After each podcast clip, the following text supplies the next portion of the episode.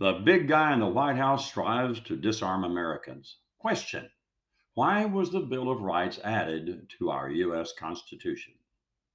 You probably need an answer to the question because few Americans are predisposed to read and study our common history and our Constitution. The first Constitution was a confederacy of 13 states. This was done because the founding fathers did not want another powerful central government that would abuse their natural rights, as did King George III. But a confederacy did not serve to actually protect the newly formed Union.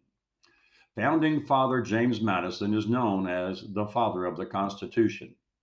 Admiral Chester Nimitz would later state The bulwarks of our liberty are men and women who read and think. Madison was a thinker who recognized the base elements of the tyranny of a strong central government.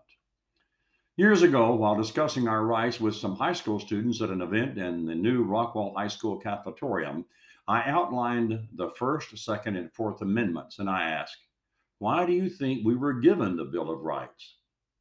One bright young man answered, Oh, for our protection. I next asked, Protection from what? That same student thought for a moment.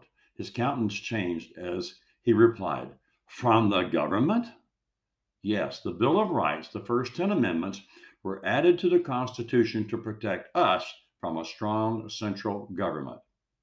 The Second Amendment is short and easily understood by an elementary age student.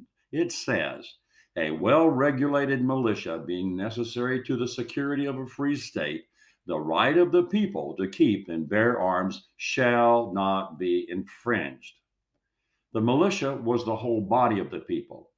The verb to infringe means one, to break a rule or regulation, two, to interfere with, three, to commit a breach or infraction. Synonyms of infringe are to break, to disobey, and to poach. Etymology, 16th century, from Latin infringere, to break off, from frangere, to break.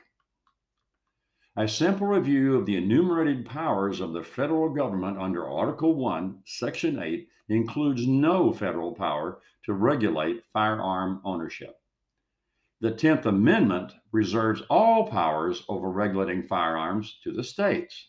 And it says, the powers not delegated to the United States by the Constitution, nor prohibited by it to the states, are reserved to the states, respectively, or to the people.